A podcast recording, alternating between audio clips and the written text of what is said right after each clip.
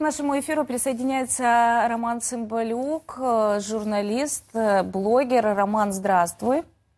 Приветствую. Привет. Рада видеть тебя в эфире. Роман, вот только что говорили о создании трибунала для Российской Федерации. А как думаешь, э, как-то реагирует, как-то, знаешь, влияет это на верхушку Российской Федерации, на пропагандистов, то, что создается этот трибунал, или они все еще верят в свою безнаказанность, и что будут, вот, э, как бы, трибунал это что-то одно, а они это что-то другое?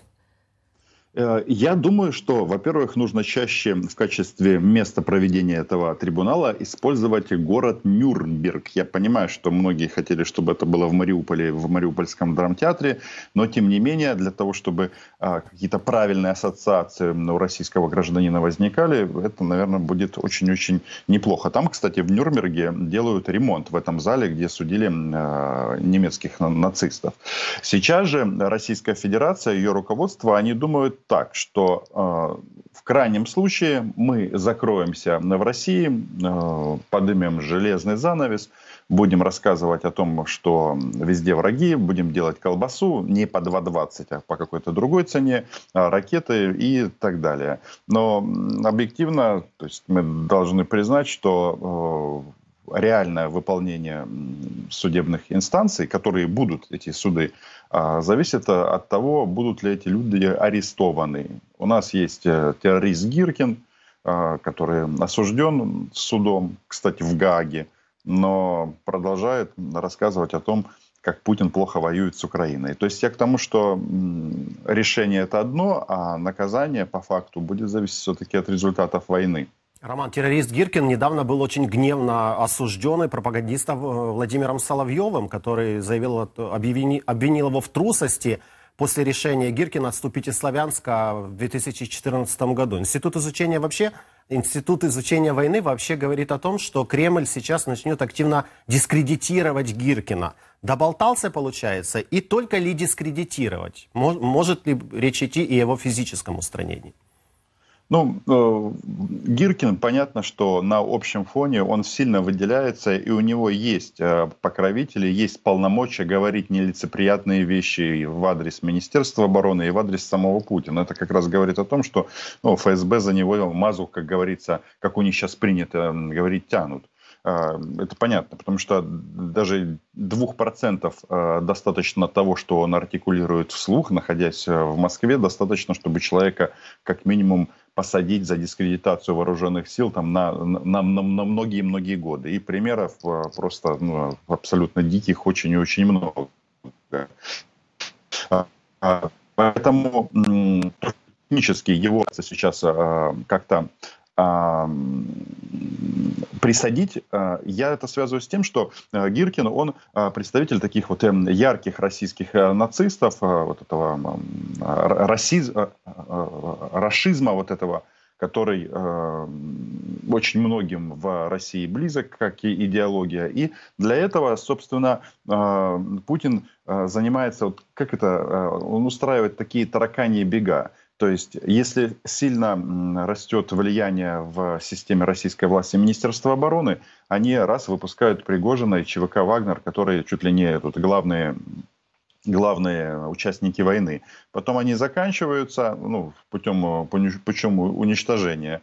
А, и в эта чаша возвращается к, министру, к Министерству обороны а, и Министерству обороны, Генштабу в целом. Сейчас же, а, соответственно, вот эта вот лексика, вот эти вот такие вот нацистские заявления, которые использует Пригожин очень и очень активно, это сделано для того, чтобы, соответственно, его создать для вот этой вот как они считают, пассионарной части российского общества, центр э, притяжения в виде Пригожина, который пока э, четко играет э, в кремлевской команде. Ну а Соловьев в этом отношении, ну что, это вообще цепной пес, э, ну может это грубовато, но если вот так внимательно присмотреться к его эфирам, то э, у него ж э, к рукам и к ногам привязаны ниточки, и они прямо вот в Кремль идут в кабинет Громова.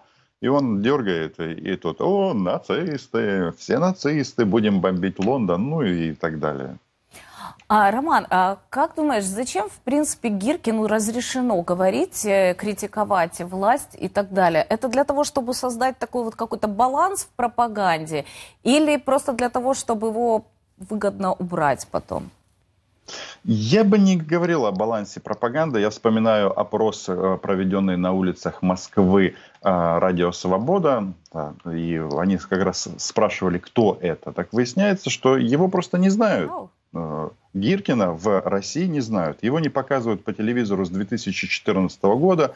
Был там у них такой, пока еще его не грохнули, корреспондент э, ВГТРК, ну то есть Россия-24, товарищ Поддубный, вот, который его вылизывал в славянске до такой степени, что просто э, у народа начала закрадываться мысль, что может быть Гиркин лучше Путина. И я помню в мае 14 если не ошибаюсь, года в центре Москвы проходил митинг вот этих вот, э, ну, российских, по сути, фашистов, которые там э, предлагали уже тогда закрыть эхо Москвы. И, против, и, и среди прочего, когда Гиркин был в Славянске, они там начали орать «Гиркин наш президент». И вот как только а, это было артикулировано вслух, соответственно, его вывели из Донецкой области, и, по сути, вот он сколько уже тут, 7 э, месяцев э, занимается блогингом. Ну, я просто исхожу из того, что Гиркин, он же в 2014 году э, выполнял приказ высшего российского военного руководства. И поэтому, ну, очевидно, считается, что он как, как потенциальный политический проект управляемый, и поэтому ну, вот он говорит то, что говорит, и никто, а, никто ему не мешает. Ром, но вся эта история еще, э, по-моему, показывает, э, как подрастерял в весе Пригожин. Еще несколько месяцев назад он изрыгал проклятие в адрес генералитета, а, позволял себе критику Герасимова, а сейчас уже опустился до уровня какой-то крыси, крысиной грызни э, с каким-то Гиркиным. Ну, я как раз об этом и говорю, что Пригожин в, в этой схеме это управляемая, а не отдельная фигура, которая э, сегодня спустили команду мочить генералов, до этого, кстати, заметьте, что-то подобную роль э, отыгрывал Рамзан Кадыров, а сейчас его в, в публичном присутствии стало значительно меньше. Говорю, что это вот тут есть табло, это кремлевское табло насилия, и вот они там звук э, то одному добавляют, то другому.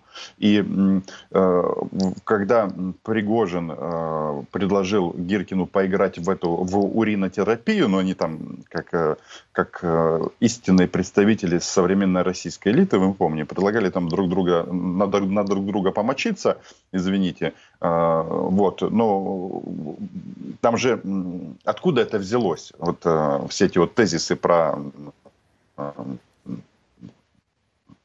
сказать, унизить оппонента. Взялось это после того, когда э, Гиркин начал вести переговоры о том, что он в качестве солдата ЧВК Вагнера или какого-то там командира э, готов отправиться в Луганск. И когда, э, в принципе, он согласился, э, там они там, думали, какую ему должность выдать и так далее, и так далее, то, очевидно, из Кремля пришел приказ – что ни в коем случае пусть сидит в Москве, а, и потом сам же этот э, Гиркин, он же признался, Путин боится восстания.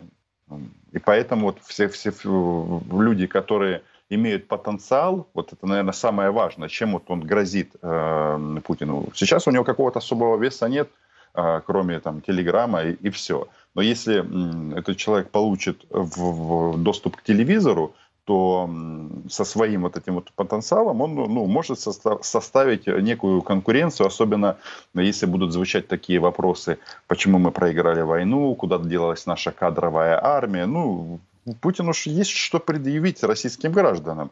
Если бы у них не было этой монополии на информацию, то это уже давно прошло.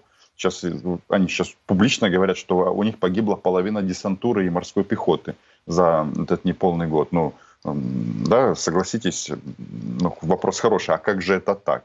Поэтому я так думаю, какое-то время Пригожин еще по, Поболтыхается, да? Поболтыхается, но если с ним что-то случится, это просто будет говорить о том, что не, не о самом э, этой личности, а о том, что его вот эта вот э, команда, ну, в данном случае ФСБ, начинает терять позиции. Пока они, он не теряет позиции. Заметьте, он там на самого царя, он же там иногда крошит батон, там и повесить его пару раз предлагал. Хорошая, кстати, идея. Но потом как-то э, сбалансировал это. В основном он критикует кого? Шойгу, генералов, ну, в общем, бояре виноваты, а царь, ну, может сделать работу над ошибками. Да, он не знал, да, как про Сталина говорили.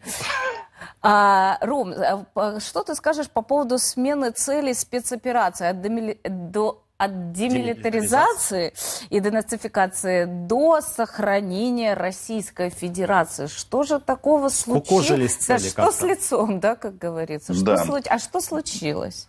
Ну, ребят, там э, в, в оригинальной версии там все-таки не лицо. Ну, как бы мы не можем иногда оригиналы. Не будем акцентировать. Я вообще-то считаю, что это первый шаг к прозрению. А, ведь действительно, чем дольше будет продолжаться война, тем рисков для российского государства становится больше. Вот э, там и национальные вопросы, экономические, ну и, и вообще, рано или поздно, они же все равно начнут себе задавать этот вопрос, а зачем на, на убой отправили, сколько у нас?